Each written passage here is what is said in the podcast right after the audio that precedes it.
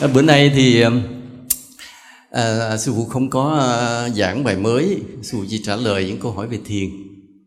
Thì thì có mấy cái câu hỏi thông thường về thiền đi, ta nghe nữa nhất là cái câu hỏi thế này nói tại sao đời này khó có người tu chứng? Cái đời xưa ta đọc các sách sử thì người tu chứng rất là nhiều vẻ rất như dễ rất là nhanh. À, ví dụ như thời đức phật vậy thời đức phật làm các vị chứng a la hán nhanh chóng dễ dàng. Rồi các đời à, qua các đời thiền sư cũng vậy, nghe tới các vị ngộ đạo cũng dễ dàng. Nhưng mà tới đời này thì người tu thiền nhiều, nhưng mà người chứng rất là ít. Lý do tại sao? Thực ra là tất cả đều là do gì? Do phước như phần cả phước. Cái phước, có thể là đời này ta được cái phước vật chất hơn đời xưa. Vì khoa học kỹ thuật nó tiến bộ do khoa học kỹ thuật tiến bộ nên mỗi một việc làm ít của ta nó cũng ảnh hưởng tới người khác rất là nhiều. Như hồi xưa ví dụ như ta muốn làm một mảnh ruộng, thì ta cứ cầm cái cuốc cuốc làm không ra được bao nhiêu lương thực, phước mình ít.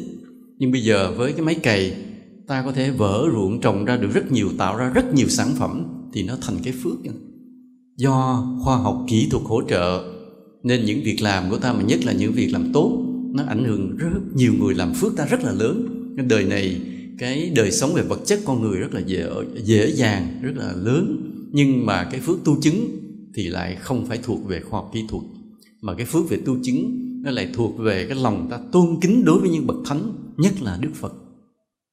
Mà cách phật càng xa rồi thì ờ, cái lòng tôn kính của ta đối với đức phật nó bị giảm dần giảm dần, giảm mất. Và thêm một số tà kiến một số vị làm ra vẻ như mình hay vậy đó, giảng những cái lý thuyết mà làm cho người khác mất đi lòng tôn kính phật, mà cứ coi rằng mình cao siêu. Như vậy mới là tự tại, đâu có ngờ rằng hại mình và hại người. Vì không có giữ gìn bảo tồn, vun đắp được cái lòng tôn kính phật cho chúng sinh. Nên phước chúng sinh đã ít rồi mà không có lòng tôn kính phật nữa, cái cái chúng sinh càng ngày càng ít phước và khó tu chứng đó là lý do mà tại sao chùa Phật Quang ta bước vô chùa đầu tiên tôn kính Phật cái đã. Muốn làm gì đó thì làm. Nếu không có cái phước đó, ta không tu gì được. Không tu gì được. Nên cái quan trọng là tôn kính Phật. Mà làm sao để ta tôn kính Phật? Thì ta phải hiểu về Đức Phật. Hiểu về giáo lý Đức Phật, cuộc đời Đức Phật. Và nói về cái sơ đẳng nhất là cái dung nghi của Đức Phật. Ví dụ như ta chưa hiểu gì về Đức Phật, chưa hiểu về giáo lý của người, chưa hiểu hết những cái vĩ đại trong cái trí tuệ từ bi của người thì vào mặt cái đã. Mà cái tượng nhiều cái tượng của chùa cổ ta nhìn thấy thảm không à? Đắp sơ sơ không biết là ai không biết tay nghề đắp đại đắp đại không à? Thành thử là nhìn cái, cái những cái tượng phật như vậy người ta không không phát tâm được. Đó là lý do là chứ đức phật ngày xưa là ngài đẹp đẹp khủng khiếp lắm cơ. Đẹp như ánh mặt trời với ánh mặt trăng cộng lại vậy. Cũng là gương mặt như chúng ta vậy. Nhưng mà ngài cao to đứng trong tăng đoàn người ấn độ là đã cao rồi ngài đứng vượt hơn khỏi cái đầu. Tức là từ đằng xa nhìn là thấy đức phật nổi lên trội giữa tăng đoàn. Gương mặt của ngài vừa phúc hậu nhưng vừa có cái nghiêm nghị cứng cỏi. Bây giờ mình gọi là manly đó, đó, đó là có cái gì nó mênh mông nó cao xa mà nhất là đôi mắt của đức phật. Cực kỳ phải nói là như một cái đại dương mà bao dung hết tất cả. Đôi mắt nó như thâm thẳm như là vũ trụ mênh mông đó là nếu mà mình nhìn thấy đức phật rồi thì thời xưa thì quỳ xuống lại mà tôn kính liền. Còn thời bây giờ mà thấy đức phật đứng tim chết liền cái sự cái cảm xúc của mình đối với đức phật là như vậy. Vì đức, vì sư phụ cũng cũng có duyên được gặp phật hai lần một lần trong giấc mơ và một lần trong lúc ngồi thiền. Một lần trong giấc mơ vậy. Cái thời gian đó là đang giảng cái bộ kinh pháp hoa từ tân á. Đêm nằm mơ thấy đức phật từ ấn độ bước một bước qua việt nam, đặt cái cây bồ đề xuống việt nam trồng. Mà trong giấc mơ mình, nếu mà để cho mình thấy thêm đức phật chừng 5 giây nữa là chết trên giấc, trên giường ngủ luôn. Vì cái sự xúc động, cái sự tôn kính của mình, sự xúc động chịu không nổi. May là thức dậy kịp thời, chứ nếu thêm 5 giây nữa là chắc đứng tim chết luôn. Vì cái xúc động. Còn một lần vậy, mà lúc đó là nhìn gương mặt phật không rõ sau này cứ bị ám ảnh, một lần ngồi thiền, thấy gương mặt của đức phật, giống như đức phật cho biết vậy đó. Thấy vĩ đại lắm trên đời này. Nên sư phụ mới cố gắng tạo hình đức phật lại cho nó chuẩn lại. Mà cố gắng hết sức vậy đó, trong một tháng thì trò cố gắng tạo hình đất sét trong một tháng, cũng chỉ được khoảng 70% thôi. Mà bức tượng bây giờ ở chùa Bửu Lâm người ta có thể thấy được, chùa Bửu Lâm cũng chỉ được 70% về chứ dung y Đức Phật siêu tuyệt lắm mà nói chưa cần biết gì về Đức Phật, chỉ nhìn dung nghi thôi là mình đã tôn kính tột cùng nên người xưa người ta dễ đắc đạo hơn mình. Và bây giờ vậy, cái gì thuộc về Đức Phật ta phải phải phải phải sử dụng để làm cho chúng sinh tăng lòng tôn kính, nhất là dung nghi về Đức Phật, giáo lý về Đức Phật, cuộc đời Đức Phật, câu chuyện về Đức Phật. Tất, ta phải sử dụng tất cả những điều đó để nâng dậy lòng tôn kính của chúng sinh thì chúng sinh họ dễ đắc đạo hơn. Đó là một lý do. Rồi gặp cái, một cái câu hỏi thế này. Nó nó cũng là thiền đạo Phật, nhưng tại sao rất là nhiều phương pháp, nhiều tông phái, rồi không biết chọn lựa tông phái nào? Thời Đức Phật Đức Phật cũng dạy rất nhiều cách quán chiếu về thiền, nhiều cái đề mục về thiền, nhiều phương pháp về thiền. Cứ càng về sau thì Đức Phật nhấn mạnh nhiều về hơi thở à, ngài ca ngợi cái hơi thở ngài giảng trong cái niệm thân tứ niệm xứ hay là quán niệm hơi thở thì đều nói về hơi thở. Nhưng hơi thở không phải là tất cả. Bên cạnh cái hơi thở đều có những cái phép quán kèm theo kèm theo. Và nhưng, nhưng mà cái lộ trình mà ta nhiếp được tâm thì là duy nhất đúng hợp với bác chánh đạo. Do vậy khi ta tu thiền có thể ta đi vào bằng một phương pháp gì đó nhưng nó phải ăn khớp với bác chánh đạo trong cái tám chi phần của bát chánh đạo thì những phần đầu đều thuộc về giống như là tu dưỡng về đạo đức và công đức. Chánh kiến là thuộc về quan điểm. Còn cái chánh tư duy chánh ngữ chánh nghiệp chánh mệnh đều thuộc về công đức và đạo đức. Người ta phải hoàn thiện cái đạo đức trong tâm mình và làm được rất nhiều công đức trên đời. Bắt đầu ta mới đi vào chi phần số 6, số 7, số 8 là thuộc về thiền mà trong cái chi phần số 6, số 7, số 8 chi phần số 6 là chánh tinh tấn. Chánh tinh tấn nghĩa là nỗ lực cố gắng dụng công thiền chưa có nhưng chưa có kết quả. Thì chi phần đó gọi là chánh tinh tấn. Và cái không có kết quả mà được xếp là cả một chi phần. Ta mới thấy dễ sợ chưa? Tức là cái thời gian mà ta bắt đầu dụng công để tu thiền cho tới cái ngày ta có kết quả là một vấn đề rất lớn. Đừng có ai nghĩ rằng hãy ta bắt đầu tu thiền, ta phải có kết quả. Cái thời gian mà cứ loay hoay, xoay sở, loay hoay, xoay sở tu thiền, theo một cái pháp môn mà mình được truyền dạy và không có kết quả gì cả, ngồi cứ là loạn tưởng, vọng tưởng, giai đoạn đó rất là lâu. Đến nỗi phật đặt đó là một chi phần luôn tránh tinh tấn luôn. Dễ sợ như vậy mà nói là đúng phương pháp nha. Sai phương pháp thì chỉ ngang cái chi phần số 6 tránh tinh tấn này ta hư cả cuộc đời luôn. Hư não, hư thân luôn. Phải đúng phương pháp. Mà dù cho đúng phương pháp, vẫn không có kết quả. Mà mất thời gian rất lâu, phật mới gọi đó là chánh tinh tấn. Còn nếu sau vượt qua chánh tinh tấn rồi mà ta đủ phước đi tiếp thì mới tới cái chánh niệm bắt đầu có kết quả. Tâm bắt đầu an lạc, rộng sáng, an vui, hạnh phúc, có trí tuệ, lãi nhãi, nói đủ thứ được hết. Chỗ này bắt đầu mới nổ đây vậy tai hại thôi, tại vì tâm mình chuyển biến rồi mình hứng thú. Mình hay chia sẻ với mọi người khuyến khích mọi người tu đi. Nhưng mà cách mình nói như thầy người ta vậy đó. Thực ra thì chỗ đó làm thầy cũng được rồi nhưng mình hơi quá. Hơi quá cho nên cái chỗ này cũng là một chỗ nguy hiểm. À, cái chánh niệm ngang chỗ chánh niệm này. Tâm bắt đầu an vui thư thới sáng tỏ rồi nhiều khi ta lầm ta tưởng mình chứng đạo. Đây, đây là đây là cái chỗ khác nhau hồi thời có đức phật và các vị a la hán ta tu tới chỗ đó mà ta đi trình, thì các ngài nói cho ta biết là ta đang ở đâu. Chưa hề nhập được sơ thiền nhị thiền gì cả. Ráng mà tu thì mới chánh niệm. Nhưng mà tiếc rằng thời này ta không còn những vị đó, ta không còn phật, không còn các vị a la hán nên khi ta chứng được chánh niệm rồi cái ta lên mây ta ở. Cái lòng ta bị cái kiêu mạng rồi ta nổ. Ta lập tông, lập phái, lên làm thầy, vội vàng chính ta cũng hết phước, mà cái người đi theo ta cũng lỡ làng cuộc đời của họ vì hiểu lầm hiểu lầm, nguy hiểm vô cùng. Rồi phải qua hết chánh niệm này, nếu ta ổn hết giữ được cái đạo đức mình rất là kỹ, giữ mà tiếp tục làm các công đức cho dày, không biết bao lâu, không biết kiếp này hay bao nhiêu kiếp nữa, mới có thể chứng được sơ thiền. Vô tới sơ thiền thì nó tự động, nó dắt mình đi luôn tới tứ thiền. Thì không biết tùy theo cái công đức thôi nhưng nó đỡ vất vả. Và cái quá trình mà tránh tinh tấn là tu cho đúng mà không kết quả, thì ngang cái chỗ tránh tinh tấn nó rất nhiều pháp môn xuất hiện. Ta gặp thầy này nói cách này qua, gặp thầy kia nói cách khác, một gặp thầy nọ nói cách khác nữa. Nếu cái người mà gọi là thích học hỏi, thích tham khảo, rối trí liền vì không biết tu theo ai. Quá nhiều pháp môn, không biết tu theo ai. Mà ai cũng nói là mình là số một ngang cái chỗ này thật là khó. Nên đây là vậy cũng hay nhắc mọi người, thôi, ông thầy nào ông cũng nói ông số một, mình ráng kiếm ông số hai, tu cho chắc ăn. Là cứ lên lạy phật thôi, xin thôi, xin cho con gặp được cái pháp môn đúng nhất. Thì thưa phật đưa đẩy mình chứ, thực ra mình không biết lựa ai. Vì ông thầy nào nói cũng hay cả. Ông thầy nào cũng nói chắc như đinh đóng cột. Và ta đều bị lầm. Nếu mình có duyên với một ông thì mình theo ông đó luôn. Nhưng mà lỡ mình có duyên với hai, ba ông mà hai ba ông đó cũng dạy khác nhau hết. Mình bị hoang mang liền. Nên thôi, cứ dựa vào đức phật xin phật, lễ phật xin riết, thì chắc thế nào phật cũng đưa đẩy mình, gặp một cái người ổn nhất cho mình. Đó là nơi cái chánh tinh tấn. Còn qua tới chánh niệm cũng vậy. Mà nếu không có gặp thầy hướng dẫn ngang đó, mình tưởng mình chứng thành ra cái kiêu mạng, âm thầm cực kỳ nguy hiểm.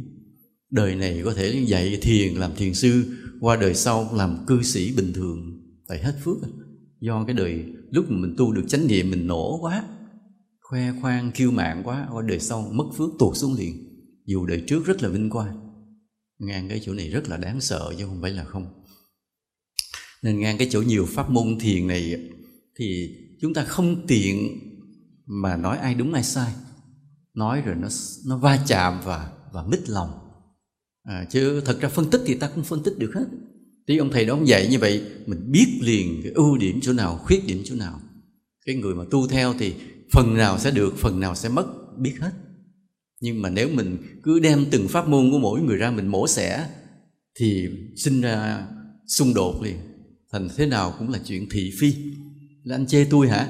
Chỗ này mình khen thì người ta không sao, nhưng mà ngang chỗ mình phê bình, khuyết điểm nằm ở chỗ này của pháp môn đó đây, thì mít lòng liền, phải không à? Tí như pháp môn anh dạy, anh đúng chỗ này, anh sai chỗ này, anh hay chỗ này, anh dở chỗ này, mít lòng liền. Nên ta đành không nói. Mà không nói cái đó cũng đúng là một thiệt thòi cho chúng sinh. Lẽ ra khi một người học thiền, tất cả điều đó phải được biết. Một cái pháp môn đó nó có ưu, có khuyết, phải biết để ta được chọn lựa. Nhưng tiếc rằng, vì lý do gọi là đoàn kết tôn giáo, vì lý do là lịch sử văn minh, văn hóa của con người với nhau, giữ cái hòa khí với nhau nên ta không tiện nói ra những cái ưu khuyết điểm của nhau một cách thẳng thắn. Điều đó làm cho người học rất là thiệt thòi.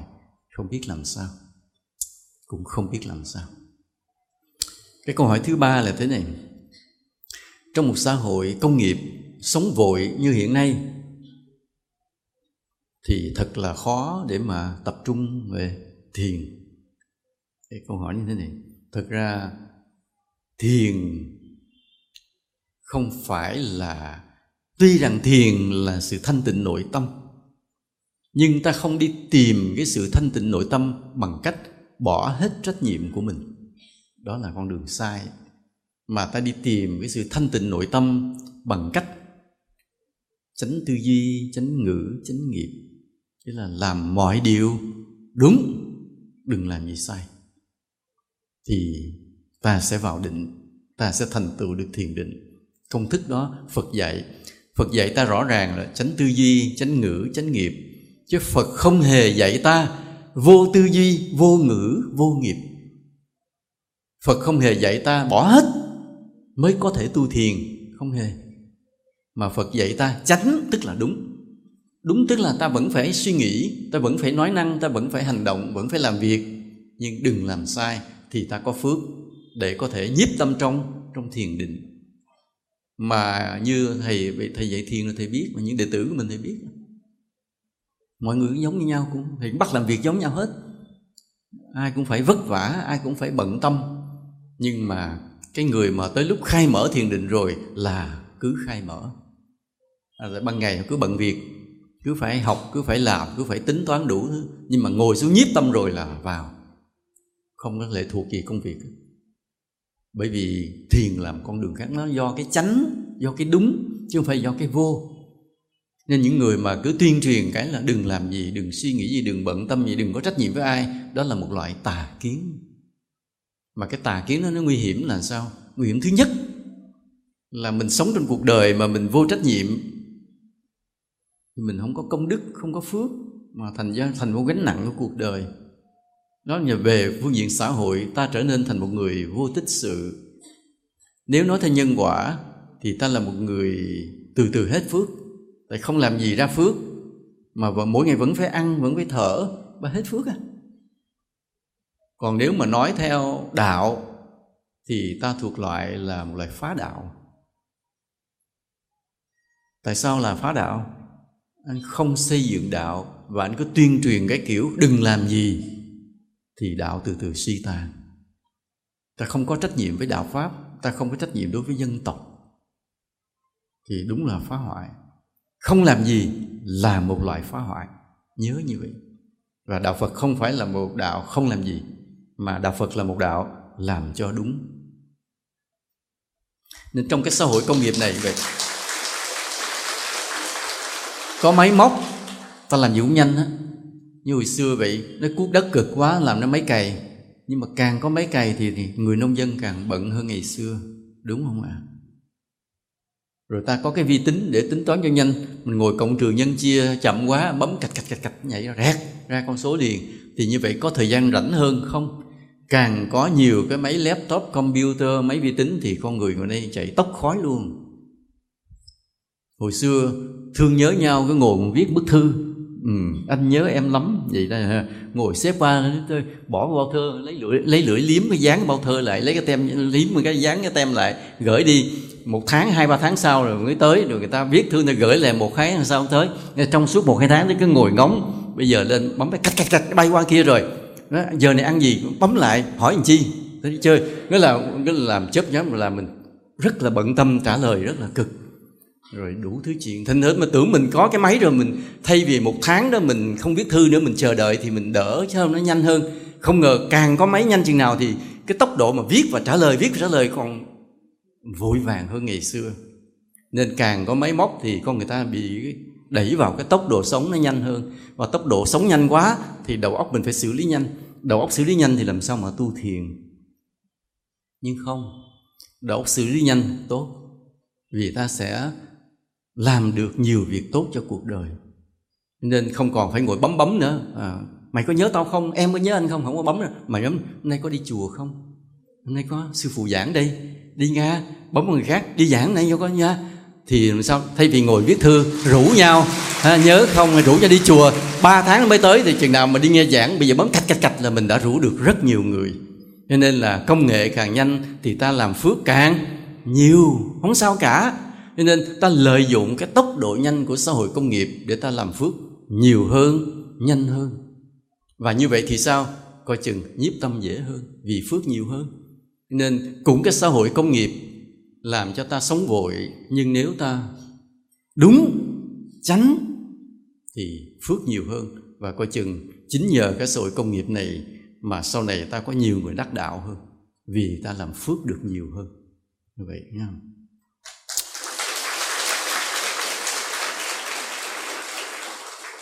À, có câu hỏi nếu con thiền xong con khó ngủ có không? Có ai bị thiền xong khó ngủ không?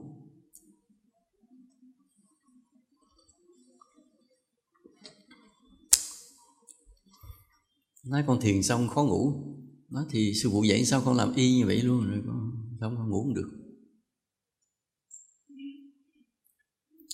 Nói trả lời câu đó thì biết đường đâu mà sư phụ gỡ trả lời thôi nói sư phụ dạy sao thì con làm đúng như vậy, rồi con mất ngủ. Nói câu đó rồi biết đường đâu trả lời. À. Nói, vậy vậy là sư phụ dạy con sao? Thì sư phụ dạy con nè, thở ra, thở vào, biết mà không điều khiển. Hết cãi rồi. Để tâm đâu cho con để dưới bụng. Không trật, rồi sao lại không ngủ được? Đó, cái chết là cái chỗ đó. Cái chết của chỗ đó là ta làm rất đúng lời ông thầy dạy, nhưng ta sai có tí xíu. Sai có tí xíu là sao? Là nói rồi, hơi thở còn sao? Dạ thì không biết mà không điều khiển. Biết mà không điều khiển thì có mất gì mà mất ngủ cả. Nói rồi, con để tâm đâu nè, con, bây giờ con để tâm đáy bụng.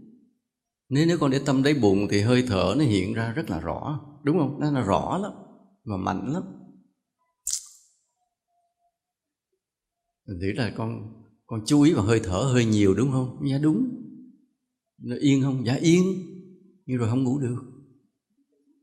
Nằm ngay chỗ mà chú ý hơi thở nhiều quá. Chút xíu đó thôi.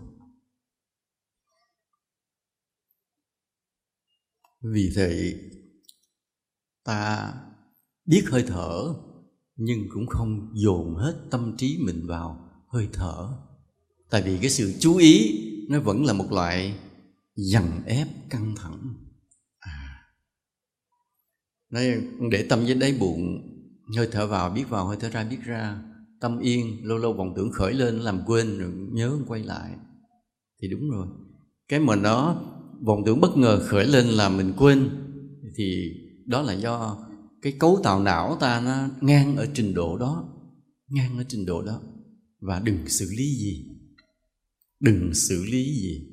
Cứ tiếp tục để tâm ở đáy bụng tiếp tục biết hơi thở. Và từ từ cái giai đoạn mà nó quên nó, nó vắng dần nó vắng dần làm cho ta tỉnh dần tỉnh dần trong suốt thời thiền không bị gián đoạn. Còn cái giai đoạn mà nó lâu lâu cứ bị vọng tưởng làm gián đoạn là do trình độ ta như ngang đó thôi đừng đòi hỏi hơn, cứ làm cho đúng, chứ đừng đòi hỏi kết quả.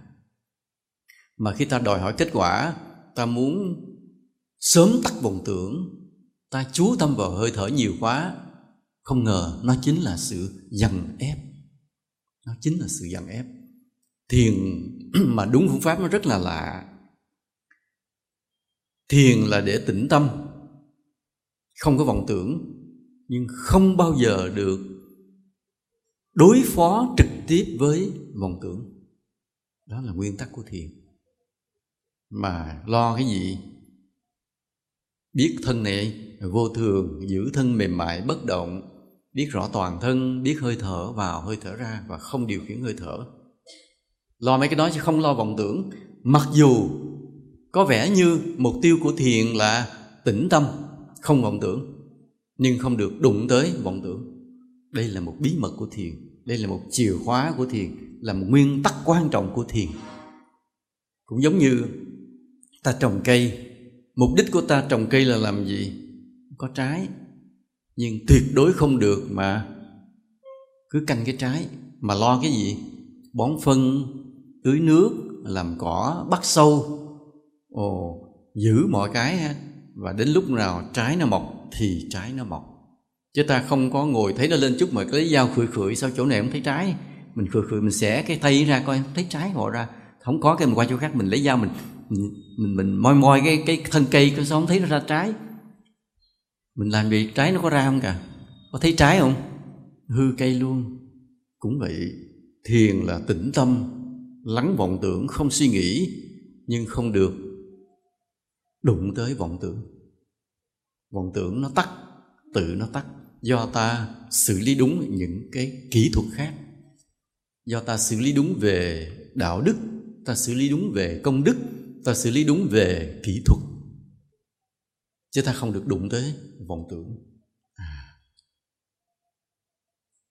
cũng giống như một người đi từ à, thành phố Hồ Chí Minh về Vũng Tàu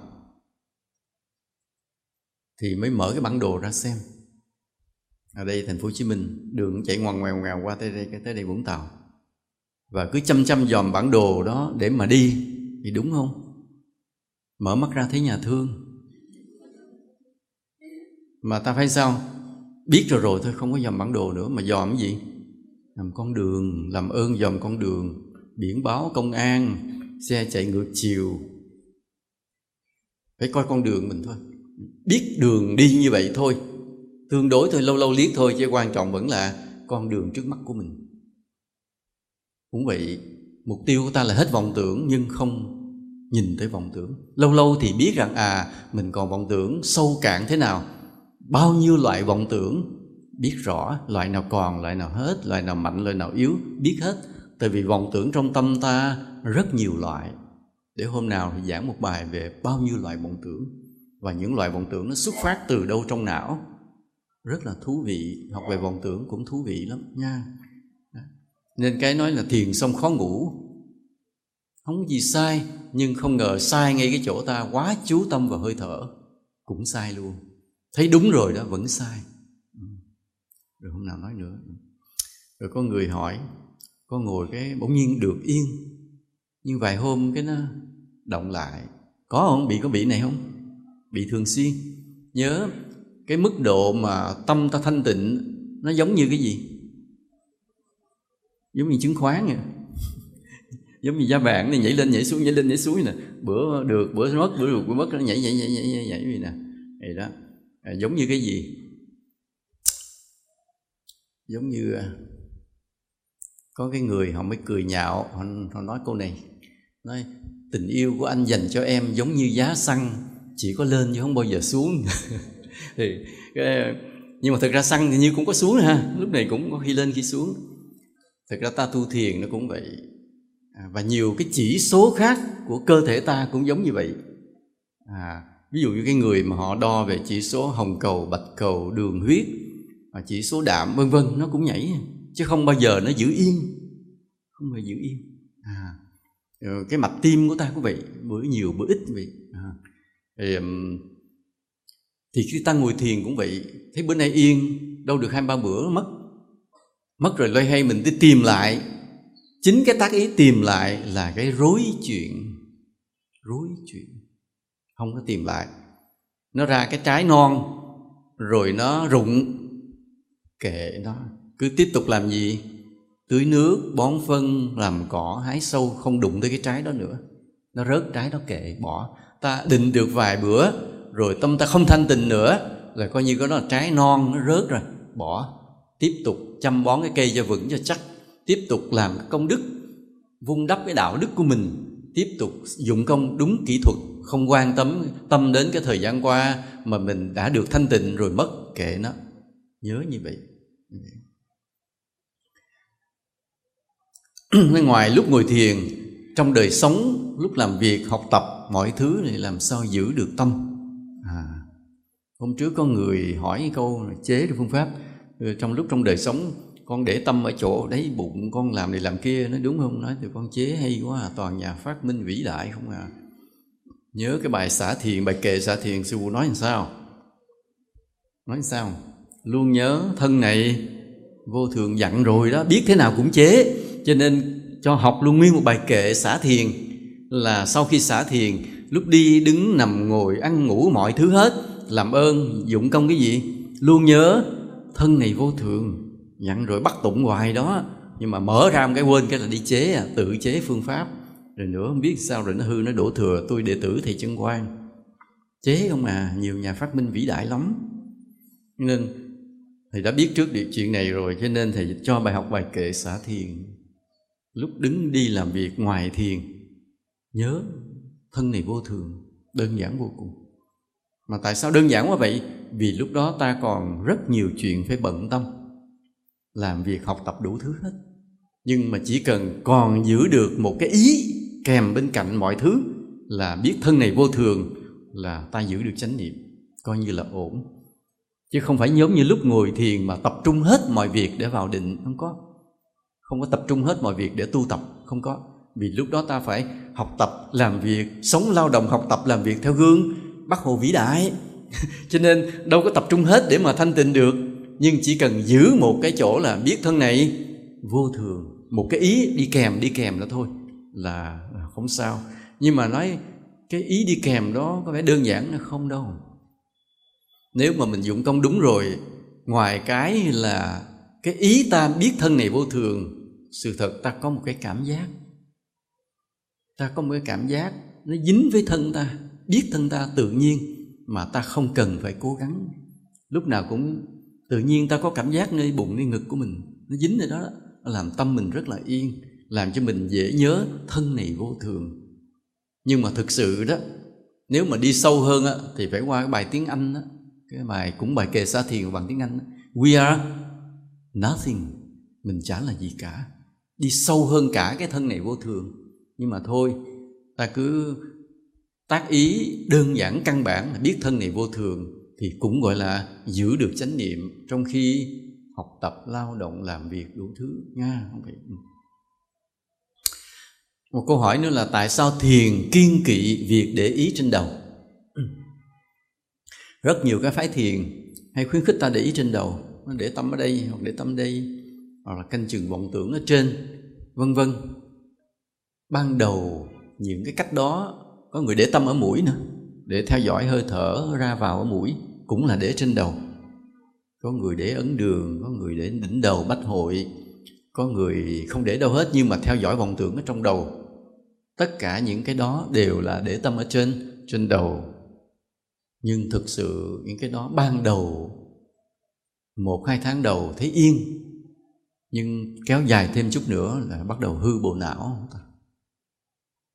hư bộ não vì vì cái này nó thuộc về cái cấu trúc sinh lý học. Khi ta để ý trên đầu, ta cung cấp năng lượng cho não. Ta kích động não hoạt động. Ta kích động não hoạt động. Ta để ý trên đầu, ta cứ cung cấp năng lượng cho nó. Mà thực sự, não nó không cần cung cấp nhiều năng lượng. Não nó cần rất ít năng lượng để nó hoạt động. Và đến khi năng lượng rất ít lại rất là dễ vào định mà mở cái trực giác ra. Ta không cần sống bằng suy nghĩ nhiều đâu mà thật ra ta sống bằng trực giác tốt hơn. Những cái nền văn minh cao cấp trong vũ trụ ở những cái ngôi sao khác á, họ sử dụng trực giác nhiều hơn là cái suy nghĩ cái địa cầu của ta vẫn còn là nền văn minh cấp thấp, cho nên ta suy nghĩ nhiều quá. Ta đi tìm vấn đề bằng cái suy nghĩ. Nói ví dụ như bây giờ một người cảnh sát điều tra họ đánh án, khi mà có người báo là thấy có xác với người tử vong, thế là nguyên một đội tới, người ta mới đi tìm dấu vết, ghi nhận hết.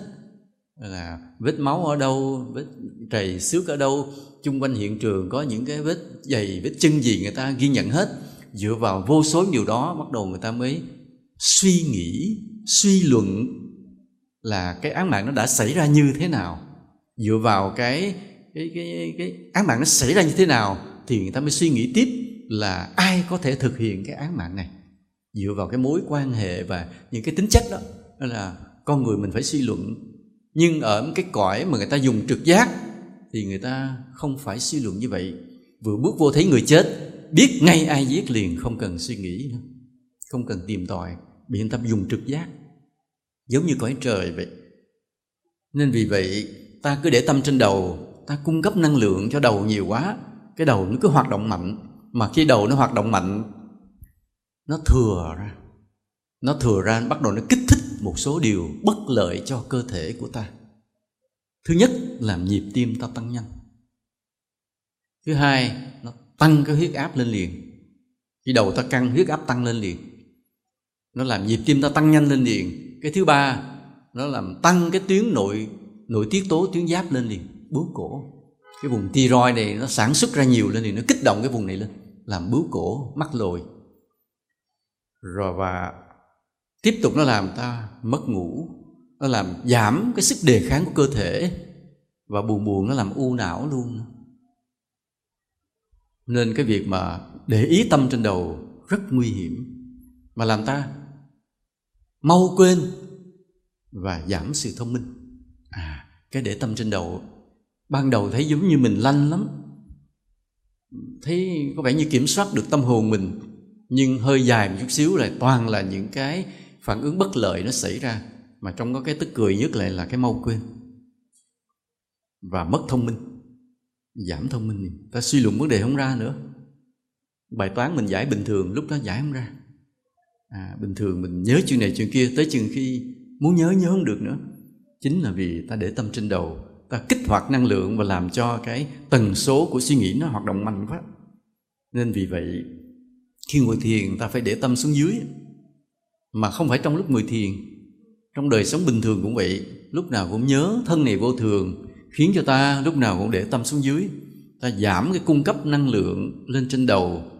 Thì bắt đầu cái nhịp sống não ta nó dịu lại, nó dịu lại. Mà nó dịu lại như vậy giảm nhịp tim của ta, giảm huyết áp của ta, giảm các nội tiết tố thyroid của ta, tăng sức đề kháng lại, trí nhớ phục hồi lại, trí thông minh phục hồi sáng lên.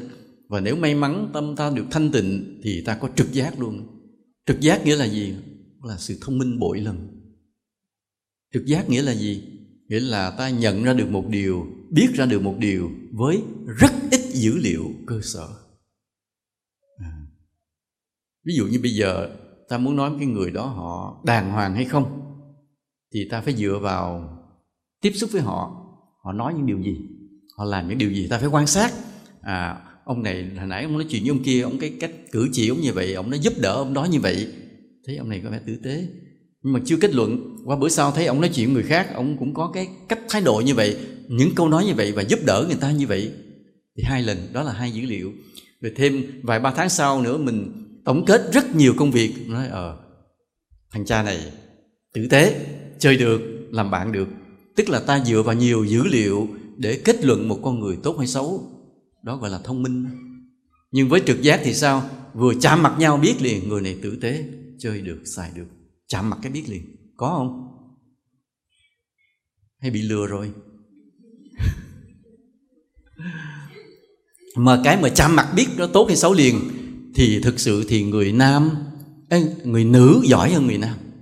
Người nữ vừa chạm mặt cái biết tốt xấu liền. À nhưng mà sau đó thì sao? Sau đó thì bắt đầu cái thằng đó nó nói ngọt. À, cái thằng mình mới gặp nó thấy thằng này nghi nghi rồi nhưng mà lát nó nói ngọt em ở đâu vậy? Trời ơi sao trên đời này ở đâu mà ra một người đẹp quá vì nè trời. À, sao em anh không chịu nổi này cái nọ. Bắt đầu mình mình bắt đầu mình mới drop down. Mình mới bỏ cái mà mình đã nhận được từ buổi đầu. Bắt đầu mình bị cái lời nói nó dụ. Rồi sau này nó dụ dắt đi mất tiêu luôn. À, chứ ban đầu mình nhìn ra nó cái thằng khốn kiếp đó mình biết nó nhìn nó biết liền. Nhưng mà tới chừng nó nói ngọt quá cái người nữ cái đó cái giỏi của người nữ và lại và cái dở của người nữ là vậy. Cái giỏi của người nữ trực giác rất là mạnh gặp biết liền. Nhưng cái dở của người nữ là làm sao? Bị gì? Bị siêu lòng bởi cái cái tai. Đó ông đàn hay quá. À, ông dụ luôn. Ông đâu mất rồi đây ông đây đây à, ví dụ vậy.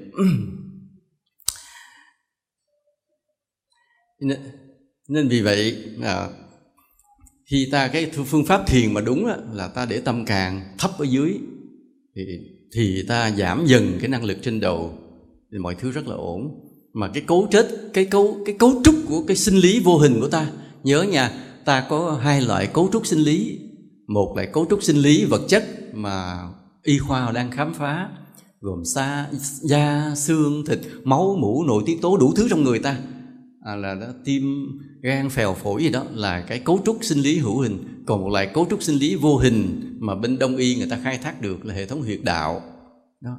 Thì nơi cái cấu trúc sinh lý vô hình hệ thống kinh mạch khí lực vô hình đó thì nó là hình giọt nước. Ở dưới phải đầy mà ở trên phải ít. Thì cơ thể ta sẽ khỏe mạnh hơn. Nguyên tắc là như vậy nha.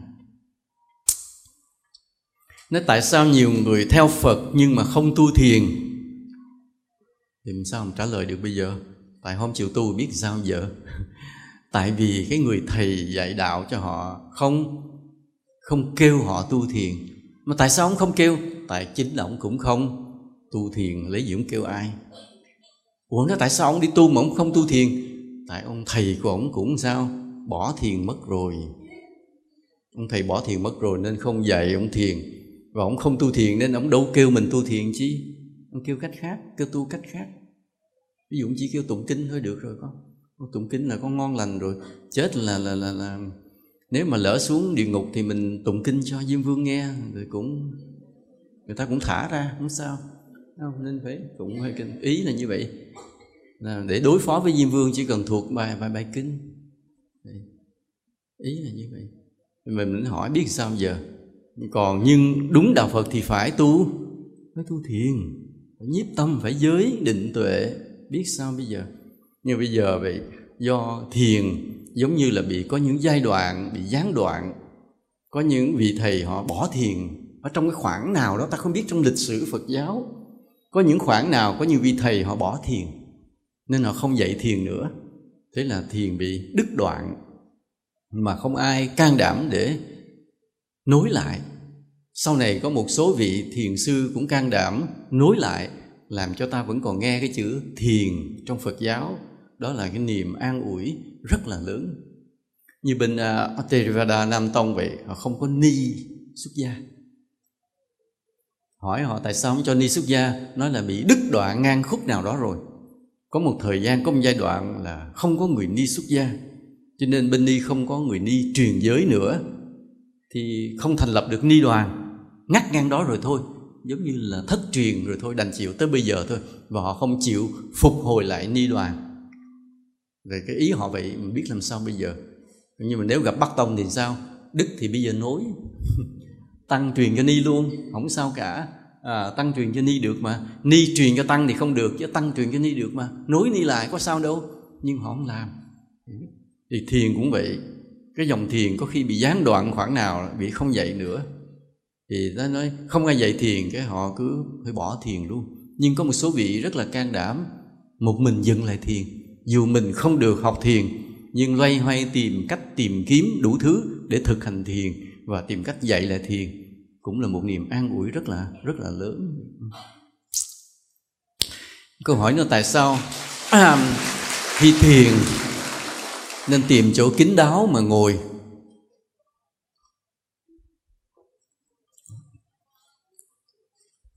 Ở bên ấn độ ta dễ tìm thấy những người đạo sĩ họ biểu diễn về cái công phu của họ ở ngoài bên bờ sông, bên lề đường. Nhiều khi bên lề đường đi ngang thấy họ đang ngồi thiền, hoặc họ đang chống tay, chống ngược đầu lên, hoặc họ làm những tư thế yoga rất là khó. Nếu họ làm ngoài bàn dân thiên hạ vậy đó, nơi nào đông người là thường có những đạo sĩ họ tới đó. Để làm chi vậy? Là một cách khất thực. Ừ, thấy người đó tu như vậy cái thôi đi ngang, họ có sẵn để cái dĩa, bỏ vào vài đồng. Nên các vị đạo sĩ đã sống bằng cách đó, sống bằng cách chứng tỏ mình là người tu để có được vài đồng. Vì không không phải là dễ mà mà kiếm sống được. Vì không biết làm nghề gì, thôi giới thiệu với mọi người rằng tôi là người tu, thì mọi người cho tiền bằng cái cách tu trước mặt mọi người.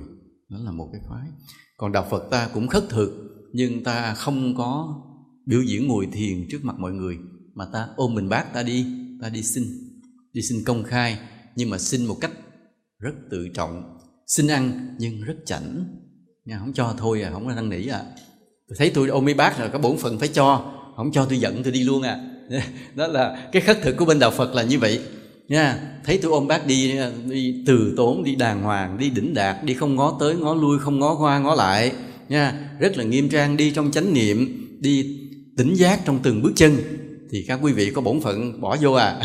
Không bỏ vô tôi giận tôi đi luôn là không có phước á. Ý là như vậy, tức là cái cách sinh của đạo phật là vậy thôi. Nhưng một cái số đạo khác họ sinh bằng cách chứng tỏ họ tu, chứng tỏ công phu họ tu, bằng cách ngồi thiền, hoặc thực hiện những tư thế khó ở nơi đông người. Thì thôi, cái quan điểm của họ vậy. Nhưng riêng trong đạo phật, ta kỵ cái việc bày tỏ cái tu của mình trước trước công chúng, trước mọi người và ngay cả nhiều khi một vài người bạn mà không cùng tu, ta cũng không cho họ biết. Còn nếu cùng tu với nhau, anh cũng tu thiền, tôi cũng tu thiền, thì tôi hai người cùng ngồi, cùng biết nhau thì không sao, không có phải lỗi khoe. Nhưng mà cái người đó họ không biết gì về thiền, ta cứ ngồi trên đình đó thì ta bị cái lỗi khoe. Và cái lỗi khoe này làm cho ta tổn phước. Đó là lý do mà khi ta ngồi thiền, nên ngồi nơi kín đáo là vậy ít ai biết là vậy còn nếu mà ngồi tập thể, ai cũng ngồi hết thì không sao không sao nên thường thường không riêng gì thiền, mà nhiều việc khác thường ta cũng ít nên nên khoe, thì nó sẽ bền hơn. Ví dụ như khi ta làm việc từ thiện, mà rồi mà ai cũng biết hết, ai cũng biết ta làm việc gì, biết làm việc bao nhiêu tiền, cúng dường ở đâu, hay là bố thí ở đâu, ủng hộ ở đâu, ai cũng biết hết thì lần sau ta rất khó làm. Đó là lý do mà có những người ta nói, ủa, thấy ông đó làm việc thiện mà sao bữa nay cái cái cái cái công ty ông nó sụp rồi? Thế ông làm phước quá mà. Thì ông sụp. Bởi vì sao? Bởi vì ta biết ông làm thiện. Ta biết hết trơn à. Ông đi làm đâu ta biết hết. Bữa nay ông đi cứu trợ này bao nhiêu tiền ông đi cứu trợ bao nhiêu tiền ông xem nhiêu nhà tình thương gì, ta biết hết. Mà ta biết hết thì nghĩa là sao? Ai cũng biết hết nên mà không hết phước luôn. Đến khi lúc nào hết phước, công ty tự nhiên sao? Phá sản, sụp đổ, gì đó. Cho nếu ông làm mà không ai biết, thì nhiều khi công ty còn phước tồn tại hoài. Cái đại gia đó cứ là đại gia hoài, ngâm ngầm. Nên đừng có bày tỏ nhiều vậy. Cái gì mình hơn người thì tránh không có không có bày tỏ. Và như vậy, nếu nói là ngồi thiền đừng để ai biết đừng khoe, thì cái người đi tu mặc cái áo này có phải là khoe không? Phải không? Đúng là khoe. Nhớ khi ta mặc cái áo này, ta cạo cái tóc làm tu sĩ, tức là ta đã khoe, tuyên bố trước mặt mọi người, tôi là người sao? Tôi là người tu hành đàng hoàng đạo đức. Cũng là một loại khoe, nên nguy hiểm vô cùng. Mặc áo này là nguy hiểm à? vì đã khoe, thì phải làm sao? Ta phải thầm mà tu gấp đôi, gấp ba, gấp mười lần cái áo này, yêu cầu thì hy vọng là còn phước để kiếp sau tu tiếp. Chứ còn mình mặc cái áo này vô rồi mà tu tàn tàn chỉ vừa đủ yêu cầu của mọi người thì kiếp sau hết tu không đủ phước để tu nữa. Nguy hiểm như vậy. Như mấy cái áo tràng phật tử mình mặc đi nghe pháp cũng vậy. Vô chùa mặc thì được còn mặc áo tràng đi lơn tơn lơn tơn ngoài đường là xong rồi đó. Là phước mấy bữa đốt hết rồi đó. Ừ, nên vì vậy là um, mình đi chùa mặc đồ đàng hoàng nhưng mà nhìn vô không thấy tu nhiều quá. Không thấy tu nhiều quá nó kín đáo hơn. Thì cái việc ta đi tu tập nó bền hơn. Nên khi ngồi thiền cũng vậy đó. Nếu mình thấy là mình có mình mình tu sợ người ta thấy thì rủ mọi người tu thì ta không còn bị lỗi nữa. Nha. Có một cái nữa nghe nói về cái thường là cái người chứng thiền sẽ là những người dạy thiền rất là giỏi, đúng không ạ? Không. Câu trả lời, phủ phàng, không. Đây rất là điều lạ, điều rất là lạ. Rất nhiều người tu thiền có kết quả mà dạy không ai làm được hết. Vì sao vậy? Vì khi nghe họ nói rất là hay còn họ kể cái cảnh giới của họ ra mà. Họ kể cái trạng thái họ đạt được. Chứ họ không dạy gì mình nữa ví dụ như ngồi mình nói thưa thầy thì con phiền não quá thì phải làm sao? Nói, con phải nhìn mọi việc y như sự thật. Nó thế nào là nó như thế đó. Đừng thêm, đừng bớt. Câu đó ai làm được khen hay? Nó cũng trên mây á cái người họ tâm thanh tịnh rồi thì họ cái gì chỉ là cái đó. Mưa chỉ là mưa nắng chỉ là nắng. Tâm họ không suy nghĩ gì thêm. Thì họ đem cái đó họ dạy mình. Con nhìn cái gì thì nó chỉ là cái đó. À, thì tự nhiên mình không phiền não. Mình nghe mình không biết làm sao làm nữa. Tại vì sao? Tại bản chất của mình hễ mưa thì là sao? Trời còn là mưa mưa bay mênh mông trên tóc em buồn vậy. Là mình làm luôn nguyên bài nhạc ra à, còn hãy trời nắng là hôm nay em đi trời sao có nắng? Thì mình cái làm ta suy diễn theo đủ thứ tình cảm tư tưởng vọng tưởng theo những cái gì mình thấy. Bây giờ ông lại ông nói mưa chỉ là mưa nắng chỉ là nắng ngồi nghĩ hoài nghĩ không ra. Mình không trong cảnh giới đó mà muốn mưa chỉ là mưa nắng chỉ là nắng thì phải ngồi thiền mà sao? Biết hơi thở quán thân này vô thường. Bao lâu vậy đó tâm thanh tịnh rồi thì mới đạt tới cái trình độ gì? Mưa chỉ là mưa mà nắng chỉ là nắng. Còn đây ông cứ nói cái cảnh giới của ông thấy, mình nghe mình không biết đường làm. Mà đây là cái lỗi của những người tu mà có kết quả. Họ diễn tả cảnh giới của họ, mình làm theo không được, bắt chước không được. Nên vì vậy là nếu có một người mà họ tu có kết quả mà họ lại khéo dạy, họ dạy ta một từng cái bước nhỏ, một cộng với một là hai nha con, hai cộng với hai là bốn nha 4 cộng với 1 là 5 nha. 5 cộng với 2 là 3 nha. À, Phải không? 5 cộng 2 phải 3 không kìa. Không phải, không phải, thôi bỏ làm lại. Đại khái vậy. Tức là có những người mà họ dạy ta từng cái bước Vững chắc Thì thật là may mắn trong đời. Tại vì cái người mà họ chưa chứng thiền thì họ dạy không được. Mà họ chứng rồi họ toàn diễn tả cảnh giới của họ ta cũng không biết đường làm. Nên ta cần cái người tu có kết quả mà rất khéo dạy ta. Rất khéo dạy ta từng bước nhỏ, từng bước nhỏ để ta đi tới. Đó là cái may mắn trong cuộc đời. Còn một trường hợp hy hữu lắm thì có những trường hợp có cái người tu chưa chứng gì hết, nhưng dạy rất là khéo. Ta đi theo cũng rất là ổn. Hiện nay hình như có một người như vậy. Tu không được kết quả gì hết. À nhưng mà dạy rất tỉ mỉ thì ta cũng nên nghe lời cái người đó nha. Đi tìm cái người đó đi tu không được gì hết, chưa chứng gì hết. Nhưng mà dạy rất hay. Tìm được chỉ sư phụ giáo sư phụ cũng đi học luôn.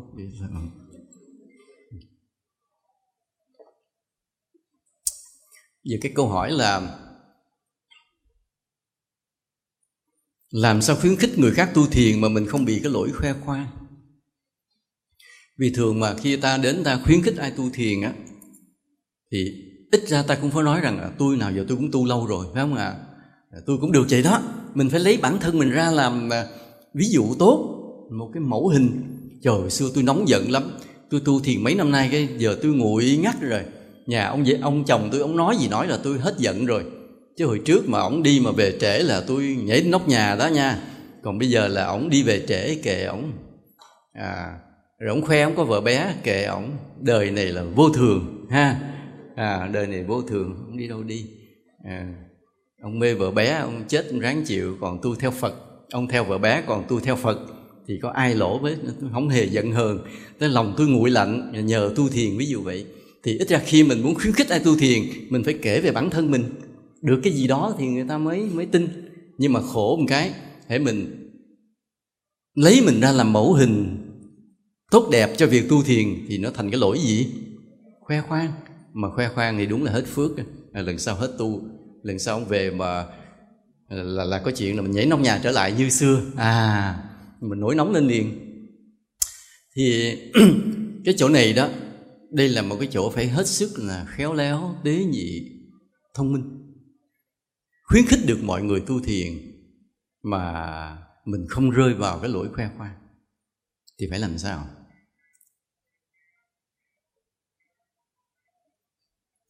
là phải thuộc rất nhiều câu chuyện của các thiền sư của các bạn mình. Đừng kể tên ra. Mình cứ kể người này tu thiền được cái này kia có cái ông nọ bạn tôi đó. Nghĩa là trước ông ngu lắm. Ừ, ông tu riết ở bên này ông thông minh ra ông làm ăn đâu trúng đó. Ông thì ông ông nhìn cái lô đất ông biết cái lô đất này nửa lời nè cái là ông mua là trúng liền. Ai không tham nha. Còn mà trước kia ông mua cái là trật ông mua rồi bán lỗ rồi kia nọ.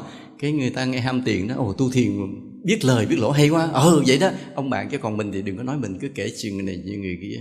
Hoặc là chuyện các thiền sư. Ờ, các thiền sư có thần thông như thế nào ngày tự tại thế nào ngày ra đi cách bình an thế nào, mình cứ kể hết ông này tới ông kia.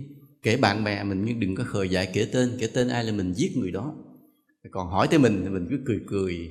Họ không biết mình tu tiến hay lùi. Hỏi, còn vậy chứ? Còn chị tu làm sao rồi? Cười cười cười duyên thôi. Nhớ là trồng răng sứ khi mình nói chuyện về thiền tại vì ta cần cái nụ cười đẹp. Ta hỏi mình không có nói khi cười cười thôi. Nên lúc đó cần nụ cười đẹp.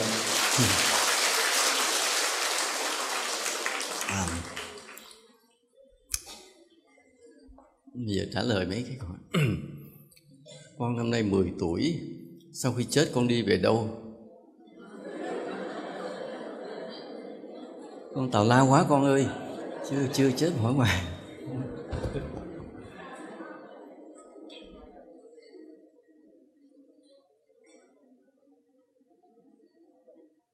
à, con đi chùa nhưng chồng con không vui vì ông tin Phật chứ ông không tin Pháp và không tin Tăng. Con lạy Phật xin cho chồng con bớt tà kiến nhưng chưa có hiệu quả thì cứ xin nữa nha. Xin nữa sẽ có ngày ông đổi nha. Mấy cái này bị hoài.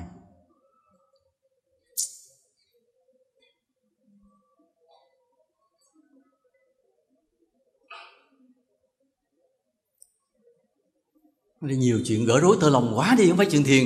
Thì đang nói về thiền, cái bỗng nhiên trả lời mấy câu gỡ rối tơ lòng này, vô duyên lắm không à? Thì con lựa con hỏi sao vậy? Toàn chuyện gỡ rối tơ lòng không à? Tình yêu nhân duyên gì đâu không à trời. Cũng như nó lãng nhách đi. Ta đang nói chuyện thiền hay cũng như bây giờ gỡ rối tơ lòng chuyện tào lao. Lúc nào gỡ rối tơ lòng, sư trả lời mấy cái này. Trời ơi.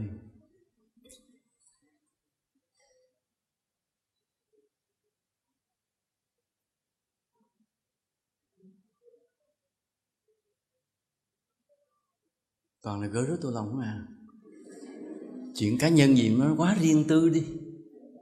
Hả?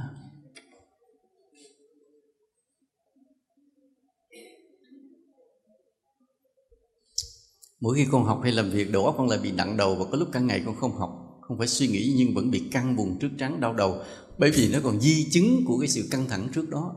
Mà nếu không giải tỏa được, đầu não hư đó. Cái nhức đầu nhẹ nhẹ đều là báo hiệu của một sự nguy hiểm. Đừng coi thường cái nhức đầu, đừng khờ dại uống thuốc hết giảm đau.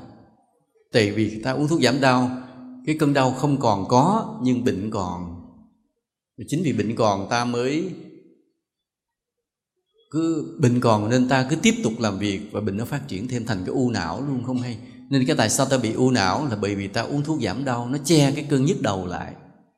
Mà không ngờ là nó hình thành một cái chỗ hư trong não mà không giải tỏa được, cứ tiếp tục làm việc thành u não luôn. Nên khi mà nó đã nặng đầu rồi, thì phải ngồi thiền để tâm ở phía dưới, tập cái khí công nguyên pháp, ngồi thiền để tâm dưới bụng, quán thân vô thường, giữ nó đúng cái kỹ thuật để giải tỏa cái căng ở trên đầu đi. Nha.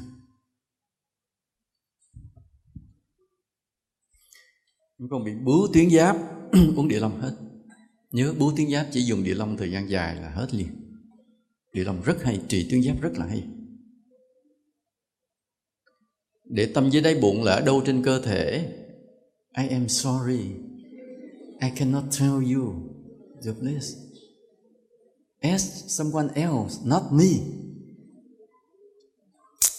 Hỏi người khác giùm sư phụ nha. Người nào mà thân nhất trên cuộc đời mình đó mà hỏi, đừng hỏi tôi.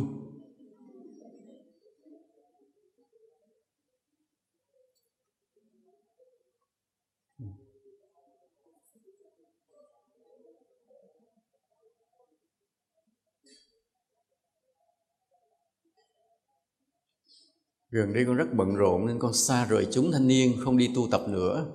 Mà càng công việc càng bận thì càng bị stress. Mà khi bị stress rồi, con bị xuất hiện cái tâm lý là không muốn tiếp xúc với mọi người. Đúng rồi đó. Nhớ nha, cái người mà bị stress rồi cái tự nhiên không thích tiếp xúc vì tiếp xúc làm mình mệt. Mà khi mình không tiếp xúc rồi là cái tâm từ bi mình giảm. Mình không cần phải đối xử tử tế đàng hoàng với ai. Tâm từ bi giảm và mình gieo cái nghiệp cô độc về sau sau này không còn ai chung quanh mình. Nên vì vậy cứ cố gắng bận gì bận vẫn phải tu. Tu tập để cho đừng bị stress.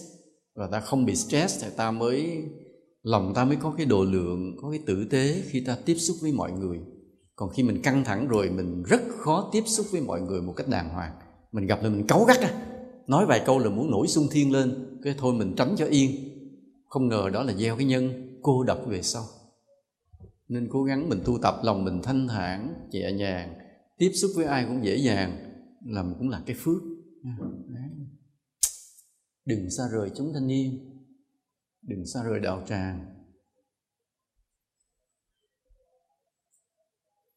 Khi con ngồi thiền con bị thấy đau phần sau lưng là sao? Khi con ngồi thiền con có cảm giác muốn khóc là sao? Khi ta ngồi thiền mà bị đau phần sau lưng á, tức là cái nghiệp cũ của ta nó hiện ra trong cái đời xa xưa nào đó, ta đã làm tổn thương ai ở cái phần linh?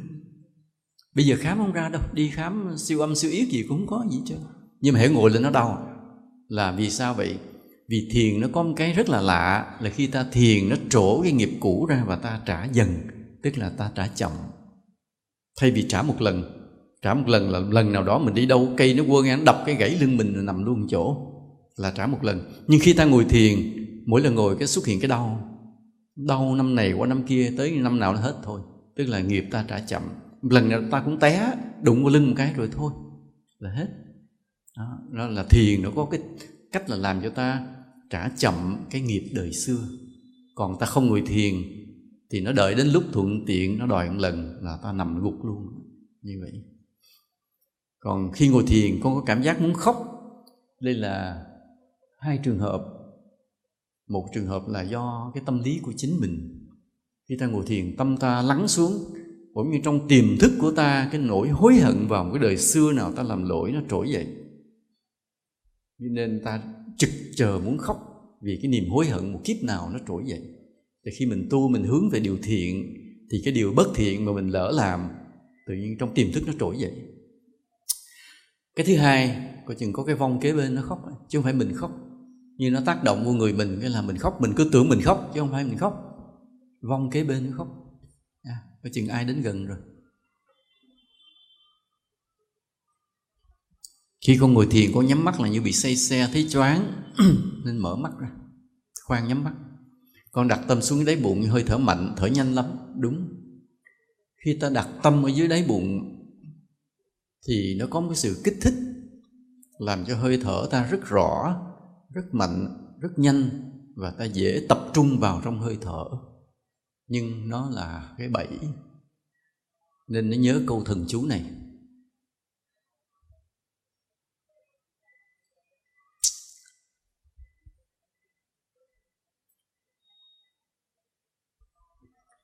Trường hợp mà ta không điều khiển hơi thở, ta để tâm dưới đáy bụng, hơi thở hiện ra rõ, mạnh, nhanh, cuốn cái sự chú ý ta vào thì nhớ câu thần chú này. Ta biết mà không điều khiển hơi thở, nhưng không cho hơi thở mạnh. Chứ không phải điều khiển cho hơi thở êm. À không cho hơi thở mạnh cũng khiến cho hơi thở êm lại. Nhưng cái không cho hơi thở mạnh, nó khác với điều khiển hơi thở cho nó êm. Hai cái này khác nhau và vui lòng hiểu cho kỹ dùm sư phụ câu này. Không điều khiển hơi thở, nhưng cũng không cho hơi thở mạnh. Đó là một sự rất khéo léo, rất tinh tế, rất nhẹ nhàng. Không can thiệp thô bạo vào hơi thở. Còn, nếu mình nghĩ rằng mình điều khiển cho hơi thở êm, thì có vẻ cũng làm cho hơi thở êm, nhưng mình đã can thiệp thô bạo và làm căng não liền nhớ dùm sư phụ, sư nhắc lại điều này. Khi ta không điều khiển, ta chỉ biết thôi. Nhưng chỉ vì ta để tâm ở đáy bụng nên hơi thở hiện ra rất rõ, rất mạnh, rất nhanh. Thì nhớ câu thần chú vậy, ta không điều khiển, nhưng không cho hơi thở mạnh. Nó rất gần với cái nghĩa là ta điều khiển hơi thở cho êm. Nhưng không phải. Nhớ dùm sư phụ và tự mình thực hiện điều này để hiểu nó cho kỹ. Chứ trong ngôn ngữ sư phụ nói thì nó không ra hết ý nha, về tự mình thực hiện điều này cho nó kỹ. Đó, sửa cái đó lại thôi.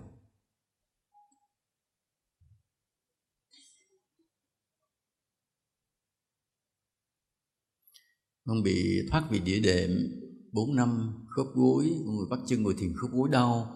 Đĩa đệm bị tê bên phải mất cảm giác chỉ được 30 phút sư phụ chỉ dẫn cách nào để hết hết chèn ép dây thần kinh. Cái này cái bệnh của mình ảnh hưởng tới công phu tu tập nhưng nó là một loại bệnh. Và khi bệnh thì ta phải cần gì? Gặp bác sĩ. À, gặp bác sĩ chứ không phải gặp tu sĩ. Gặp bác sĩ. Mặc dù nó nó liên quan tới sự tu tập nhưng mà nó là bệnh nó trở ngại việc tu thì ta phải gặp bác sĩ.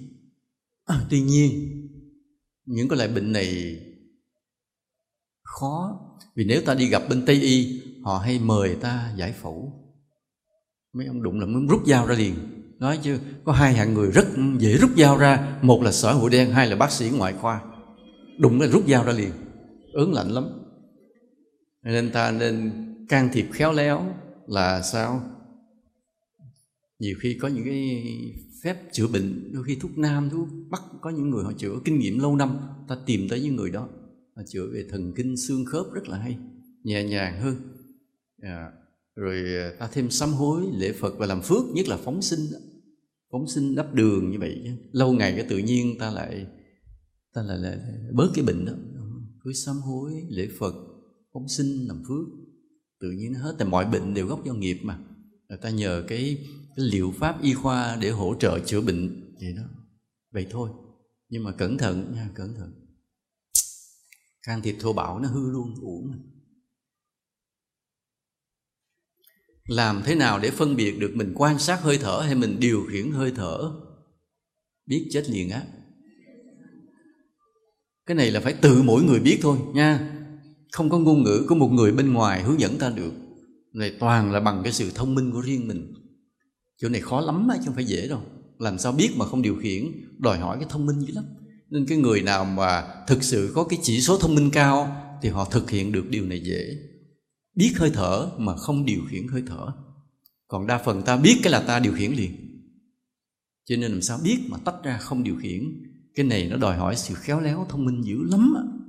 Cái người mà ngu ngu làm không được đâu. Nên mình hỏi sao không? Nó nói tới đó bí rồi. Sư dạy tới đó là hết nghề rồi bây giờ nói làm sao nữa thì không bước thêm được nữa. Mà ngang khúc này phải tự mình đi. Nói sư phụ, chỉ tới đó thôi, dẫn đường tới khúc đó rồi sư phụ đi về. Mọi người tự mình đi tiếp bằng đôi chân của mình. Sư phụ không cổng đi được nữa hết rồi. Làm sao biết mà không điều khiển? Tự mình, trong cái thiền định mình, tự xoay sở, tự cẩn thận, tự khéo léo. Sư phụ hết đi dùm được chỗ này nha hết đi dùng. Đành chịu I am sorry, sorry.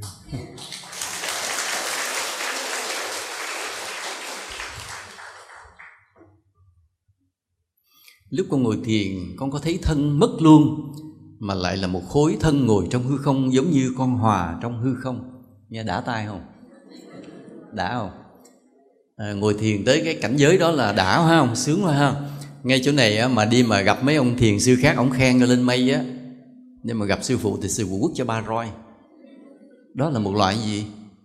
Ảo giác. Khi ta tâm yên rồi mấy cái này nó hiện ra. Làm cho ta làm sao? Làm cho ta mất cái đáy bụng không chú tâm vào đáy bụng. Và không biết hơi thở. Tại vì mấy cái này hiện nó đã quá. Như thân con hòa mất trong hư không. Sung sướng vô cùng. Cái này sư sẽ nói trong cái tứ niệm xứ sáu cuối năm nay nhưng mà có người hỏi rồi thôi, đành phải nói luôn.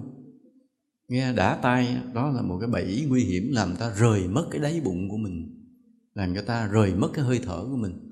Mình tận hưởng cái cảnh giới đó, mình enjoy được cái state, cái trạng thái đó. Là sai nha. Đấy. nhớ làm ơn quay lại đáy bụng giùm. Bỏ đáy bụng, bỏ hơi thở, ăn ba roi bây giờ. Ai? Ai hỏi câu này? Lấy cái roi cho sư phụ.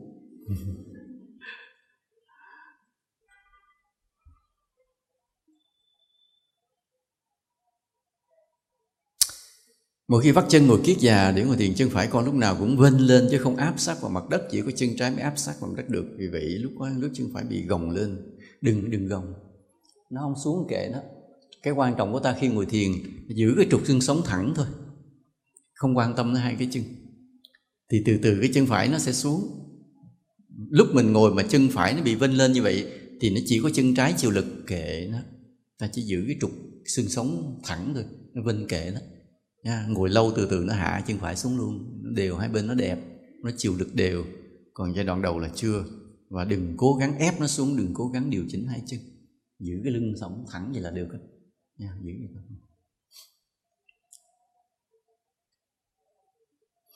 khi ngồi thiền con rất khó để tâm dưới đáy bụng. Tâm lúc nào cũng lơ lửng và loạn động, dù đã buông lỏng toàn thân. Cái này là thuộc về phước con chưa đủ.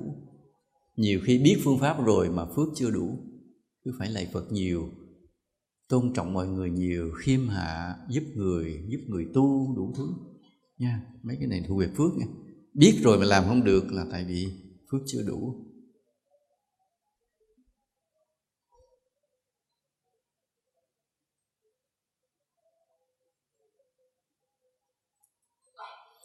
À, con tham gia tu tập với huynh đệ chúng thanh niên được 3 năm Tâm có lúc được yên, lúc loạn động. Hai tháng gần đây con có thích một bạn nữ. Con nữ hay nam gì cả? Con không nói rõ con nữ hay nam để còn biết con làm sao để chứ mới trả lời câu hỏi này nó thấu đáo được chứ. Hai tháng gần đây con có thích một bạn nữ Lúc ngồi thiền mọi suy nghĩ hình ảnh về bạn nữ đó cứ hiện lên Làm con không còn giữ được công phu biết toàn thân, biết hơi thở. Có lúc con bị cảm giác hồi hộp, hơi thở nặng, tim đập mạnh Thế này giống bệnh tương tư quá nhỉ? Nhiều hôm con cảm thấy lực chạy lên làm nóng đầu Thì đúng rồi. Xin sư phụ chỉ cho con cách thoát khỏi tình trạng này. Mười sư phụ cũng bó tay Khi mà con đã thất tình, si tình rồi, Làm sao mà sư phụ làm gì được đây? Trời ơi, Con mắc cái bệnh si tình rồi Sư phụ bó tay con, Làm sao mà chỉ cho con hết được? Con nhớ thương rồi con hồi hộp, Thi thở nặng, tim đập mạnh, nóng đầu, Nó đủ triệu chứng rồi. Đủ triệu chứng của bệnh si tình rồi, làm sao bây giờ? Trời ơi. Ừ. Rầu ghê không biết sao. Cái này phải hỏi chuyên gia về tình yêu này không biết có ai đây là chuyên gia tình yêu không cả trí thành có phải không? À, à.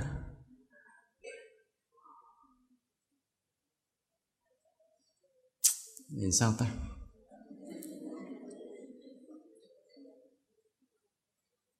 Có ai thành mấy cái vụ này không cả bạn nó cứ hiện lên làm con không giữ được hồi hộp thôi thở nặng tim đột mạnh lực nóng đầu này làm sao ta?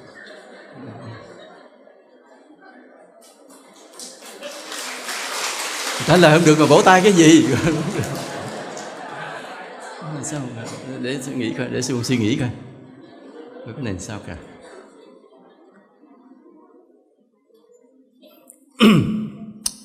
cái à, tình cảm á, là nó có cái uh, hai trường hợp.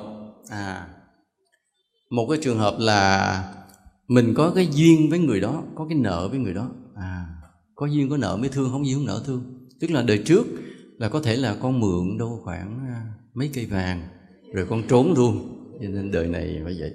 Nó vậy. Nên để trả chứ gì. Là duyên thứ hai là mình không cần có duyên, nhưng mà nghĩ người kia nhìn có duyên là mình bị. À giống như là hoa hậu vậy đó. Họ thi họ đậu hoa hậu, có mắc mớ gì mình đâu. Nhưng mà nhiều người nhìn rất mê. Nhưng mà chả có duyên gì với tại họ đẹp thôi là mình tự động cái tâm lý của cơ thể là bỗng nhiên mình thích cái người đẹp. Và cái thích đó cũng chả có duyên dùng gì cả không cần duyên nợ gì cũng thích. Đó là cái tâm sinh lý tự nhiên của con người. Còn trường hợp thứ hai là cái mình có cái duyên nợ gì cho nên là mình động tâm thương nhớ. À, mà cái duyên thì nó nhiều cấp độ duyên nặng hay duyên nhẹ. Nếu duyên nhẹ mình cố gắng tuôn thời gian nó vượt qua. Còn nếu duyên nặng có khi dính à. Mà trong chúng thanh niên cũng nhiều cặp đã như vậy rồi. Cũng nhiều cặp. Như thấy à, có một cái em đó mặt cũng xinh xắn đó. gì đó thấy cũng lên facebook được cũng ngon lành lắm. À, thấy cũng có vẻ tinh tấn là mọi thứ cái thời gian cây có chồng. Cái mọi người la lên sư phụ ơi có, có, có chồng đó ủa chứ không lẽ bắt họ ở, ở, ở vậy nuôi heo? Được thì, thì, thì vì làm sao bây giờ có ai cấm gì đó đâu luật pháp không cấm mà trong đạo cũng đâu được cấm đâu. Chỉ có ai tu thích ở vậy thì ở vậy thì, thôi còn không thích thì thôi, sư phụ làm gì bây giờ? Không lẽ sư phụ đi tới nhà nó yêu cầu là đừng lấy chồng đừng lấy vợ làm sao? Ừ, Nên tôi biết sao bây giờ thì tại cái duyên nợ vậy sư phụ cũng đành chịu bó tay cho làm gì giờ? Thì thì có nhiều khi nó cái sư cũng không lường được nó tới cái mức độ nào. Nên con nói sơ sơ thì đúng là sư cũng bó tay không biết trả lời sao thôi cũng cầu chúc cho con là đừng tim đập mạnh nha. Đừng uh, hơi thở nặng đừng cảm giác hồi hộp. Đừng lực nóng chạy lên đầu. Thôi chúc con vậy thôi chứ sư cũng bó tay biết sao.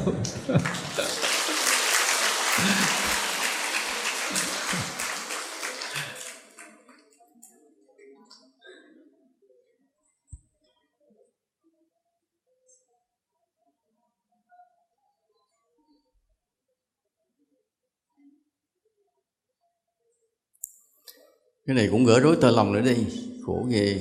Không, cái này là con mới ra trường, đi xin ờ, chưa có việc chính thức nên làm thực tập. Nhưng mà khi thực tập con ráng là nỗ lực. Khi nỗ lực thì con mới phát hiện ra mình là cái ý muốn chứng tỏ bản thân. Để được nhận làm việc tiếp. Và thấy rằng cái ý mà muốn chứng tỏ bản thân mình nó như nó sai sai. Không, con nhận ra được cái này là con thông minh đó, giỏi đó. Và thôi cũng nó cũng không phải là lỗi lớn. Nhưng mà tuy nhiên con sửa lại là dù nhận được hay không nhận là việc thì ở đâu cũng ráng hết sức là cống hiến phụng sự. Vậy thôi, con nghĩ như vậy là bắt đầu tốt lại nha, không sao.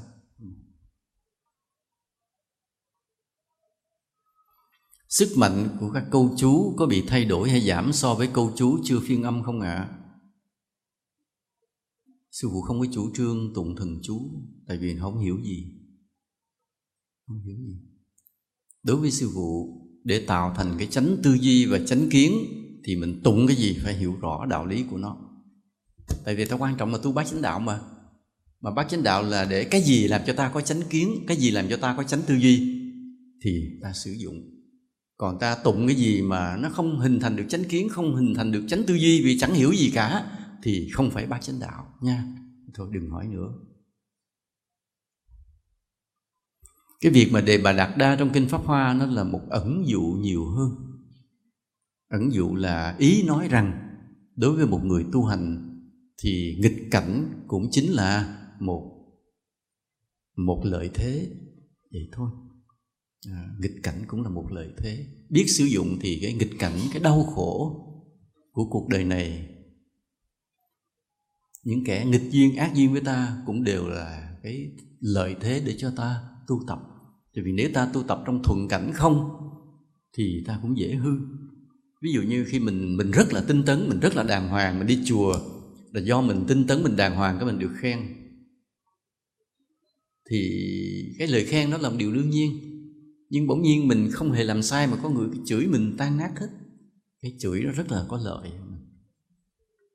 Nó nói oan cho mình rất là có lợi. Tại tâm ta cần được thử thách. Hai, ba, phía đối với lời khen mình đừng lấy nó làm điều tự hào. Và đối với lời chê đừng lấy đó làm điều mình giận hờn. Đó là nên cần thử thách hai ba mặt. Thì đề bà đạt đa là một ẩn dụ của cái cái, cái nghịch hạnh nghịch duyên đối trong cuộc đời của đức phật là như vậy thôi. Con thường đi đọc kinh nhưng lại không hiểu hết được thì có phải việc trì tụng không có nhiều tác dụng không? Con không hiểu thì không có công đức vậy thôi à. Mà cũng có khi tại cái kinh con tụng là làm sao? Lựa kinh nào tụng để đâu hiểu thế đó đi.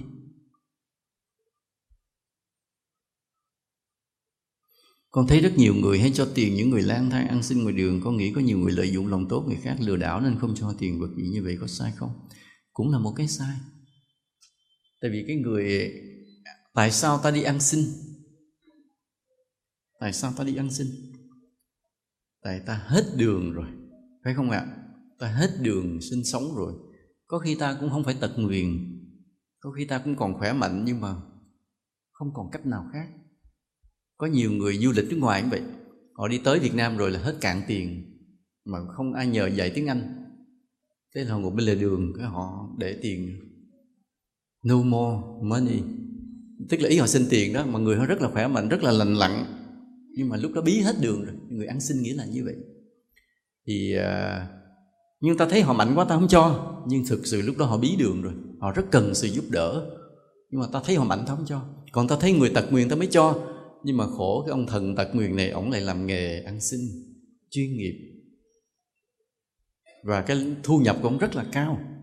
Thì ta cho cái ông mà tật nguyền á, ta nghĩ cho cái người này là đúng hơn. Không ngờ coi chừng sai á mà coi chừng cho cái ông lành lặn mới lại đúng á. Cái quan trọng, cái ý nghĩa của khi ta cho nghĩa là là giúp đỡ cho người trong lúc khó khăn. Ý nghĩa như vậy.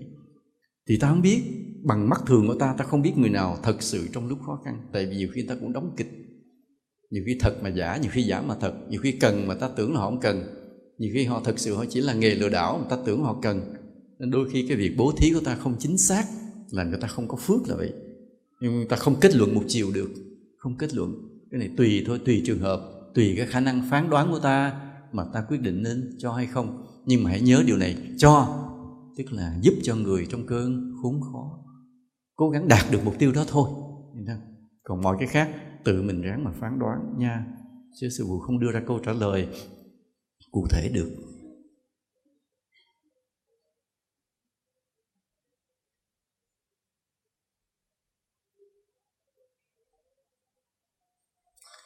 Khi đến những nơi lạ, con hay thấy các hương linh khi thì người thân trong gia đình họ, khi lại là những hương linh rất dữ.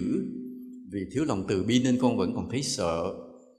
Do ta mở được một cái kênh nào ở trong tâm mình, nên ta thấy được vong. Có nhiều người, giống như người có cái trực giác vậy đó tự nhiên họ thấy được vong. Nhưng mà do ta chưa đủ uy lực của sự tu hành, nên ta thấy họ mà ta sợ. Thì cái việc thấy họ không hề có lỗi. Nhưng cái có lỗi là chỗ ta chưa đủ đức nên ta ráng thu tập, ráng lễ phật, ráng quán từ bi, ráng làm những điều phước ráng hướng tâm về vô ngã, ráng lắng tâm trong thiền định. Thì cái việc thấy những cái vong nó không hề có lỗi và có khi ta giúp được họ, có khi ta khuyên bảo họ được điều này, điều kia. Nên do ta vậy thôi nha. Bé em nhà con bị nổi rất nhiều hạch ở cổ mà không rõ nguyên nhân, đi khám thì bác sĩ không khám ra bệnh gì. Thường thì có những cái bệnh mà mà bác sĩ không tìm ra nguyên nhân cuối cùng đó là một loại bệnh vô căn, một loại bệnh do nghiệp. Chỉ sám hối mà hết chứ chữa không được. Tại bác sĩ có biết bệnh gì đâu mà chữa? Tìm không ra bệnh, chữa không được. Ví dụ có những cái đau vô cớ, ngồi thiền nó mới đau, hoặc là bình thường nó đau mà đi khám tới khám lui siêu âm đủ cách, xét nghiệm đủ cách, không hề tìm ra bệnh gì. Cái đau đó thường là chỉ là nghiệp của quá khứ, mà bây giờ không cách nào chữa được, chỉ có sám hối mà thôi. Chỉ có sám hối, chỉ có làm phước có khi kéo dài 20 năm nữa mới hết. Cũng đành phải chịu. Chữa không được tại bác sĩ không có thấy bệnh gì đâu mà không dám đưa thuốc. À.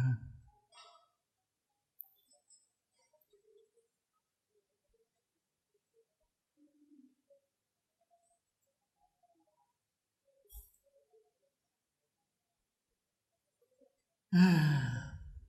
con kính thưa sư phụ thương kính của chúng con. Đó, từ đầu tới giờ mới nghe được câu mát ruột đó.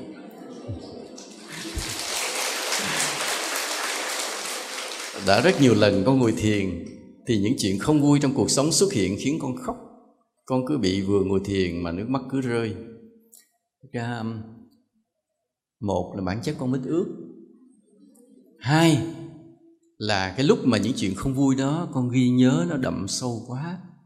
Ba, ở ngày đời nào đời xưa đó, con hay làm khổ người khác cái nếu mà không ngồi thiền thì những cái chuyện nó tích tụ sẽ thành cái bệnh trầm cảm. Nhưng may là biết tu, biết ngồi thiền. Nên cái nỗi khổ đó nó hiện ở trong lúc thiền. Giống như cái người ngồi thiền thì đau, không ngồi thiền thì không đau. Ngồi thiền cái đau lưng, ngồi thiền cái đau chân. Ngồi riết bao nhiêu năm cái nó hết luôn. Cũng giống như mỗi lần ngồi thiền, cái con cơn buồn khởi lên. May là có ngồi thiền nên đang trả nghiệp còn nếu không ngồi thiền, nó tích tụ đến lúc đúng ngày, đúng giờ, xuất hiện cái bệnh trầm cảm lúc đó mới nguy khốn, lúc đó toàn nghĩ chuyện tự tử không? May là như vậy. Thì thôi, cứ sám hối nha. Nguyện lòng yêu thương, mọi người ráng làm phước, giải cái nghiệp mình đã làm buồn, làm khổ chúng sinh từ kiếp nào nha. chứ chúng ta sơ sẩy nhiều cái sự ngang trái trong cuộc đời, nhiều khi không muốn mà vẫn làm buồn người khác. Ta bị nhiều lắm, ta bị nhiều lắm, không muốn vẫn làm buồn người khác. Nhất là mấy cái cô đẹp đẹp, sợ lắm không muốn nhưng vẫn làm buồn, không biết bao nhiêu trái tim trong cuộc đời của mình. Đúng không? Quá đúng luôn. Mình đâu có muốn đâu. Tại tự nhiên ông thương mình ông tỏ tình ông viết thư tùm lum hết trơn, mình đâu thương không được đâu. Mắc mới thì tự nhiên thương ổng. Mà ba mẹ có chịu đâu còn mắc đi học mà. Nên mình từ chối ông ngồi ông đau khổ ông dằn vặt ông đòi ông đâm đầu của xe cho ông chết, tức là ông rất đau khổ. Tại mình không thương ổng, nhưng tại sao mình phải thương ổng? Nên trong cuộc đời nó có những cái như vậy mình gây cho người ta nỗi buồn mà hoàn toàn không phải lỗi của mình. Nhưng người ta cũng buồn. Buồn ráng chịu, biết sao giờ? Mắc đi tu mà, mình mắc lên chùa đi ngồi thiền mà. Nhưng mà cuộc đời nó nhiều cái kỳ cục lắm. Đặt mình vào những bài toán rất khó giải. Xuất hiện trong cuộc đời này là vậy. Ta bị đặt vào những tình huống, những bài toán cực kỳ khó giải. Mình muốn lúc nào cũng đem lại hạnh phúc, an vui cho mọi người. Nên gặp ai mình cũng hết sức tử tế, lịch sự, giúp đỡ, hỗ trợ rồi ít bữa cái nhắn tin cho sư phụ sư phụ ơi, con sống như sư phụ dạy bây giờ người ta mê con.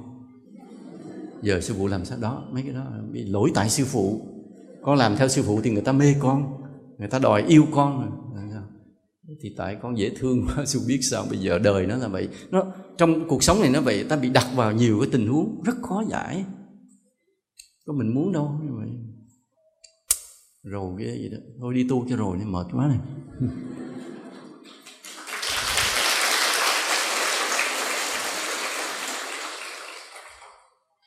lúc con bắt chân ngồi thiền rồi phía sau đầu con bị nặng và đau, con bị cái bệnh gì trong não rồi? Con vừa phải sám hối mà cố gắng để tâm ở phía dưới nhẹ nhàng nha. Tại vì khi để tâm ở đáy bụng, nó có cái tính là chữa lành những cái khiếm khuyết trong bộ não. Bộ não không có cái bệnh gì trong rồi đó. Nó nặng ở phía sau như vậy. Mà để tâm nhẹ nhàng ở dưới đáy bụng, nó tự nó chữa lành. Nhưng đồng thời cũng phải sám hối. Để phật sám hối cái gì đó.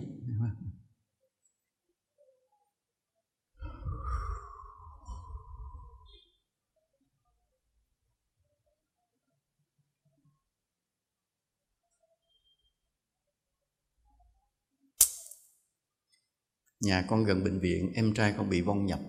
Lúc hiền, lúc dữ, chửi ba con. Ba con không tin gì hết. Cho nên em con nó cứ xúc phạm. Con nói ba con niệm Phật, ba con không nghe. Em con thì biết tụng chú đại bi. Lúc tỉnh thì biết tụng có lúc biết mở hình chú đại bi nghe. Còn con thì tụng chú đại bi mỗi ngày. Mong sư phụ chỉ dạy để biết hóa giải nghiệp của gia đình con. Con tụng chú đại bi mà con có hiểu gì không? Con không hiểu thì làm sao giải được nghiệp. Vui lòng đổi cái kinh nào mà mình hiểu nghĩa. Lát gặp huynh đệ nha. Lát gặp huynh đệ huynh đệ chỉ cho cái kinh mà tụng mình hiểu nghĩa và giải được nghiệp. Nha. Hết giờ rồi đó, tám rưỡi. Ờ.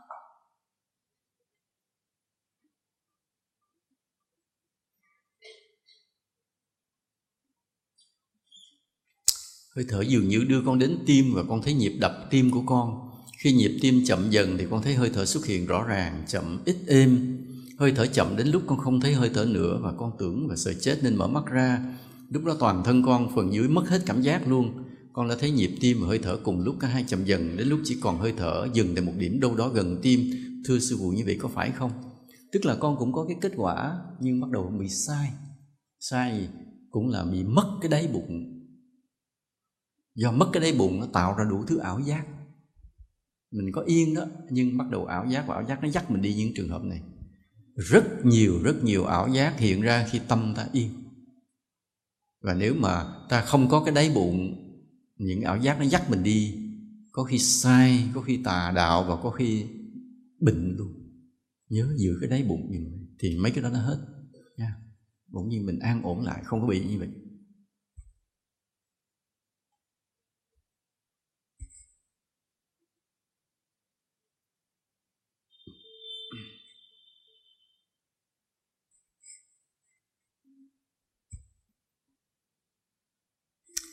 Hay ngủ mơ mỗi lần đi ngang nghĩa trang hay chỗ hoang vắng hoặc nhà linh thì tối về con ngủ mơ nhiều hơn và cảm giác như chìm hẳn vào giấc mơ. Con nghe lời sư phụ lễ phật ngồi thiền nhưng vẫn không khỏi, kiểu như con bị yếu bóng vía. Lúc nhỏ tầm 12 tuổi con đi chùa hay đọc kinh cầu siêu. Cảm giác như lúc đó con bị theo và cuộc sống rất tối tăm sợ hãi như đánh mất chính mình. Con nói con bị yếu bóng vía là đúng đó. Tức là bộ não con yếu, con không có uy lực. Cho nên vong nó cứ lãng vãng nó gần mình và nó hành mình mệt còn nếu mình có uy lực thì họ gạt gạt xa mình ra. Mà nguyên nhân tại sao mình không có uy lực là do lúc trước mình ít làm phước quá ít làm phước quá. Bây giờ cũng vậy. Còn nếu mình thường hay làm phước chiều cực để giúp người giúp đời nhất là chiều cực đi đắp đường sửa đường như vậy vậy chứ mà từ từ cái uy lực mình có thì cái vong họ dạt ra. Bây giờ thì hết giờ rồi. Cho nên à, uh, cái này để lần sau nghe con để lần sau. Trả lời tiếp hôm nay thì sư không có giảng bài mà chỉ trả lời câu hỏi vậy thôi nha. Để mọi người nghe rồi mọi người cố gắng tinh tấn ngồi thiền thiền là con đường khó khó nhưng không còn con đường nào khác. Phải đi mà thôi nha. Cảm ơn đã lắng nghe. Thank you for listening.